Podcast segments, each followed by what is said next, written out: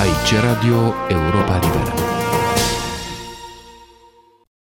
Unul din oaspeții emisiunii Teze și Antiteze la Paris, a Monica Elovinescu, a fost dramaturgul Eugen Ionescu, figură dominantă a teatrului francez de avangardă, care a vorbit despre inerția românească și despre fatalismul național românesc. Înregistrarea este făcută înainte de expulzarea lui Paul Goma din România, care a avut loc în noiembrie 1977. Eugen Ionescu vorbește despre dizidența lui Goma și despre furtuna contestatară din statele estice. Comunismul este cea mai mare excrocherie a secolului 20, a spus marele dramaturg, care în încheierea intervenției sale a citit un fragment în limba franceză cu o concluzie pesimistă, și anume Occidentul nu se va putea debarasa de utopia socialistă. Monica Lovinescu în dialog cu Eugen Ionescu. Eugen Ionescu, ai fost uh, printre primii, cred chiar primul, care ai susținut uh, contestația în Est uh, pe vremea când foarte puțină lume o făcea. Și aș vrea să îmi spui acum ce impresie îți face faptul că această contestație pentru prima oară a cuprins toate țările din răsărit sau aproape toate, din moment ce numai Bulgaria a rămas în afară, până și România a fost uh, contaminată de contestație. Și văzând că primește aici, în Occident, sprijinul cercurilor de stânga, toată lumea a ajuns la aceleași concluzii pe care le-ai avut de la început fiind singur și izolat. Vreau să spun că contestația există chiar și în Bulgaria, însă într-o formă mult mai modestă. Adică din când în când, foarte rar, vine la mine cât un bulgar și îmi spune că nu-i place în Bulgaria actuală. Din când în când primesc câte o scrisoare de la Academia Humorului din Bulgaria, în care îmi cere texte pe care nu le publică niciodată, fiindcă este interzis acolo să se publice asemenea texte. Dar nemulțumirea există peste tot și este de neînțeles. Într-adevăr, la început, înainte chiar ca să scriu despre uh, proasta stare din uh, țările de Est, când vorbeam cu câte un uh, francez și mi-aduc în speță aminte de o discuție pe care am avut-o cu o critică teatrală franțuzoaică și spuneam că toată lumea este nemulțumită acolo, că este o situație infernală. N-a vrut deloc să mă creadă, zicea că este imposibil fiindcă era o țară a socialismului, fiindcă era o țară a libertății, adică vechea confuzie, teribila confuzie pe care o fac uh, occidentalii între ideologie și starea de fapt. E bine, acum Occidentul s-a mai uh, deșteptat. Există multe cărți care s-au scris și începând din 68, Revoluția sau revolta din 68 a avut uh, multe lucruri negative, dar și un efect pozitiv. Adică oamenii au început să înțeleagă. Oamenii în Occident au început mai ales să îndrăznească, să spună că nu e chiar așa de bine în Rusia sovietică. Și nu numai în Rusia sovietică, dar natural și în celelalte țări care sunt sub dominația sovietică. Mi-aduc aminte cum acum vreo 15 ani am fost în uh, Germania, la Hamburg, și de la Hamburg m-am dus cu niște prieteni de la Institutul francez până la granița Germaniei de Est. Peste tot, pe tot drumul, până acolo, copaci, flori, lume pe șosea, case vesele și cum am ajuns la zid deodată, ceva de nepriceput. Câmpurile erau arate, era o barieră, se vedeau gărzile în partea de, și vame și în partea de, de vest. Dar nu se vedea nimic, nici măcar soldații nu se vedeau în partea de est. Era golul.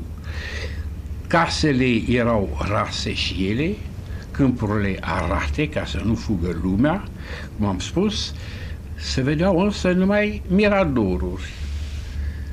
Și acolo se aflau soldații gata să tragă asupra oricui ar fi vrut să iasă din Germania de Est sau să intre.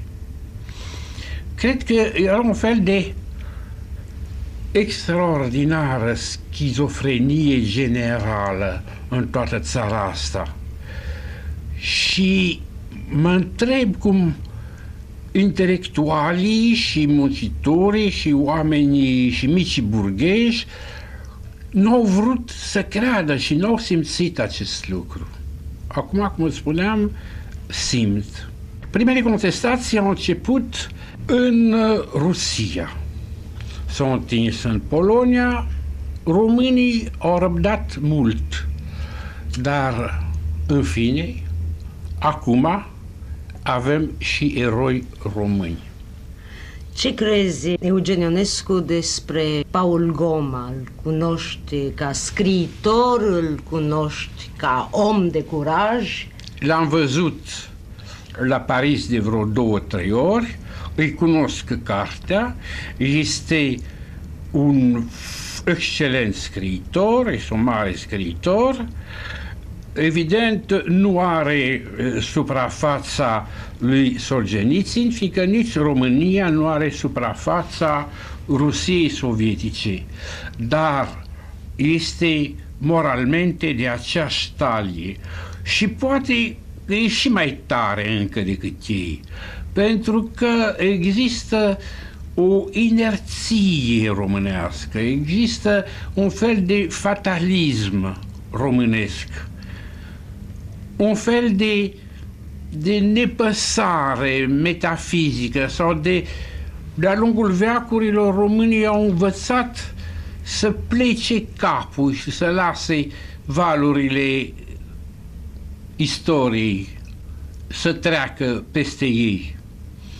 Acum, pentru prima oară, este o contestare care se aude există un început și mai mult decât un început de acțiune. Ceea ce este formidabil este faptul ăsta că nimeni nu este mulțumit în țările de est și cu privire la România, nimeni nu este mulțumit în România. Șeful statului român, Ceaușescu, știe asta. Și un om cinstit ar părăsi conducerea guvernului.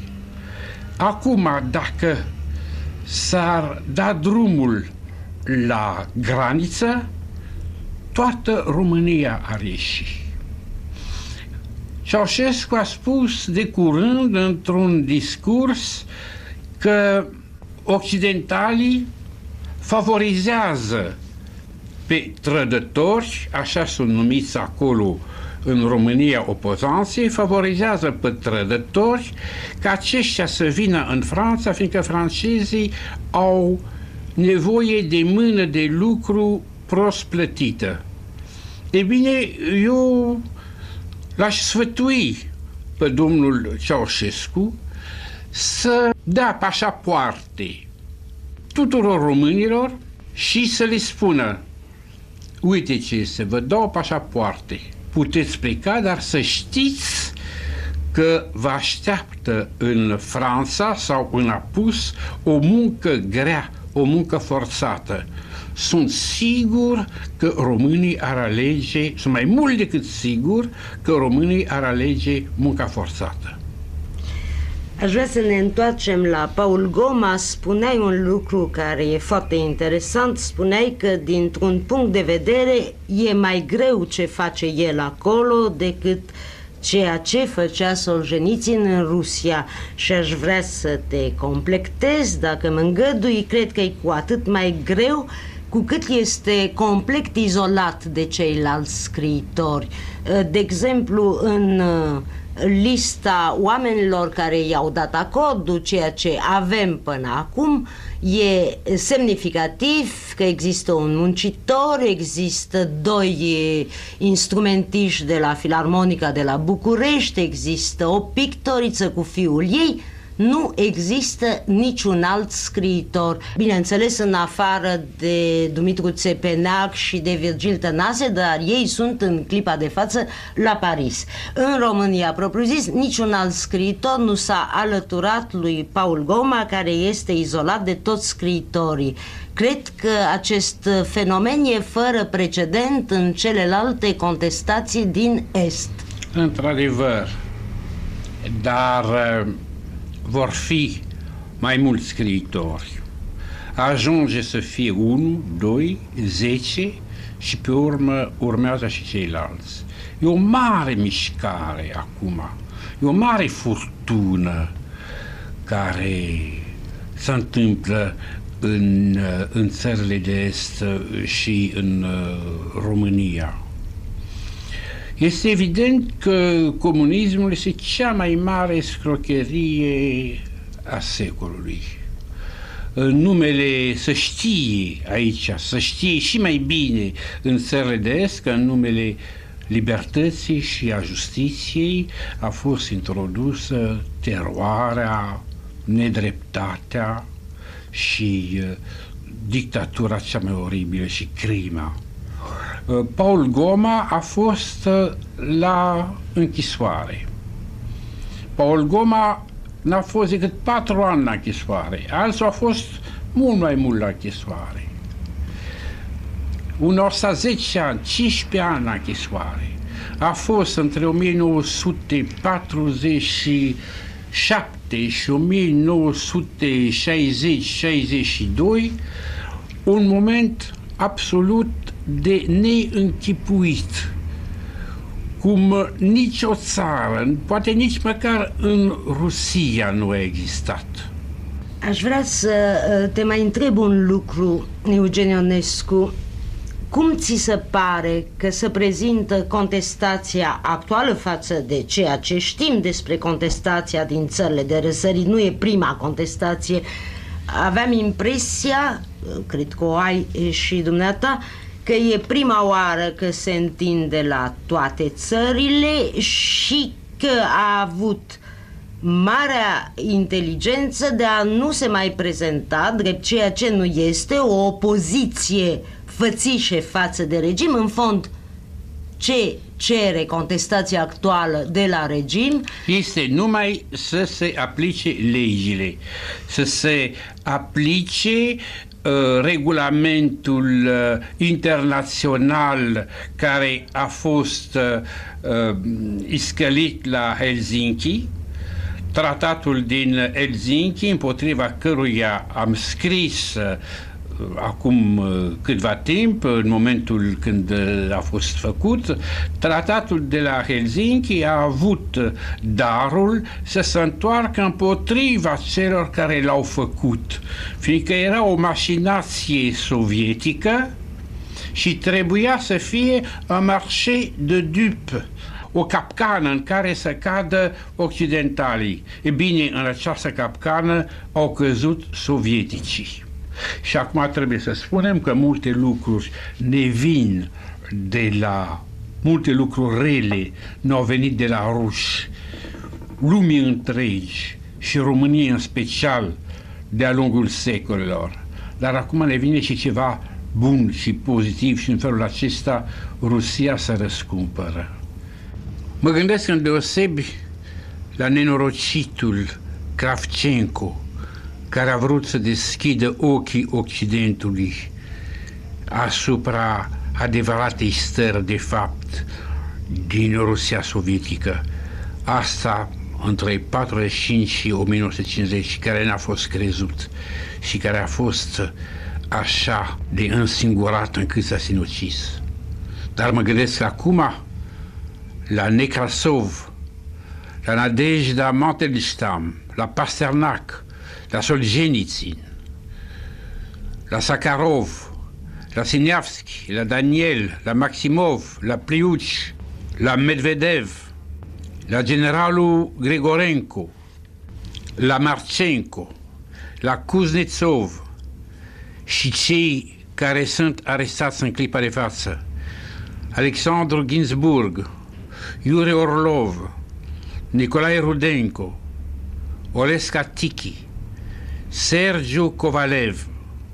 Și mă gândesc la cehoslovaci care i-au scris carta 77, la ungurii care au fost martirizați, omorâți în 56, la polonezi și în sfârșit la Goma. Lista eroilor și a martirilor este lungă, dar acum martiriul lor, suferințele lor, eroismul lor nu va mai fi degeaba. Eugen Ionescu, mi-ai spus că ai vrea să trimiți un mesaj personal lui Nicolae Ceaușescu. Da, și îl trimit. Domnule președinte Ceaușescu, știi foarte bine că toată țara românească este nemulțumită de dumneata. Ești destul de informat și băiat destul de mare ca să știi bine lucrul ăsta. Atunci de ce să continui să stai la cârma statului și să indispui pe toată lumea? Mai bine să-i da demisia.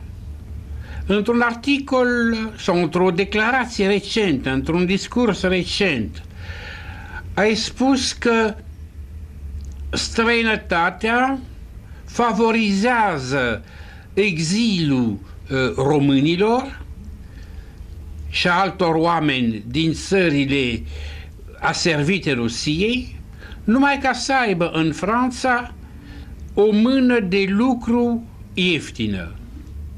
E bine, eu îți propun să dai pașapoarte tuturor românilor și să le spui, vă dau pașapoarte, dar uitați-vă, este muncă forțată în țările din apus. Gândiți-vă bine.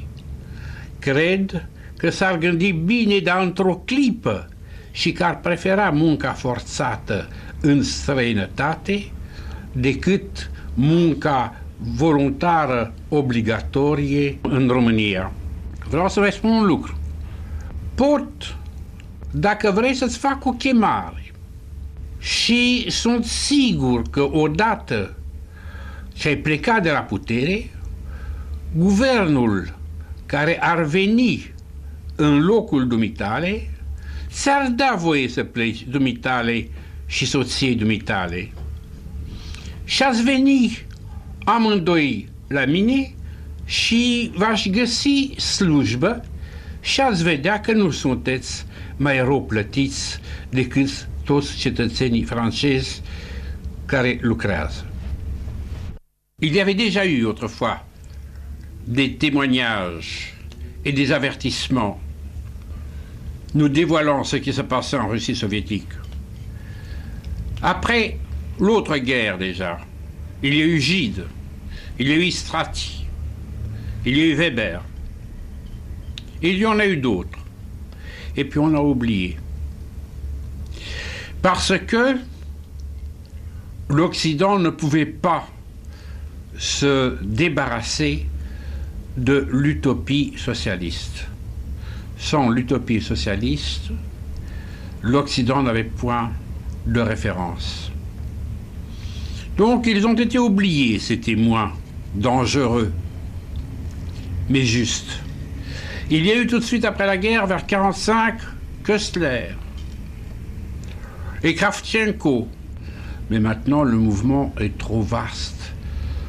Il est trop puissant. Et il ne fait que commencer. Il va s'agrandir.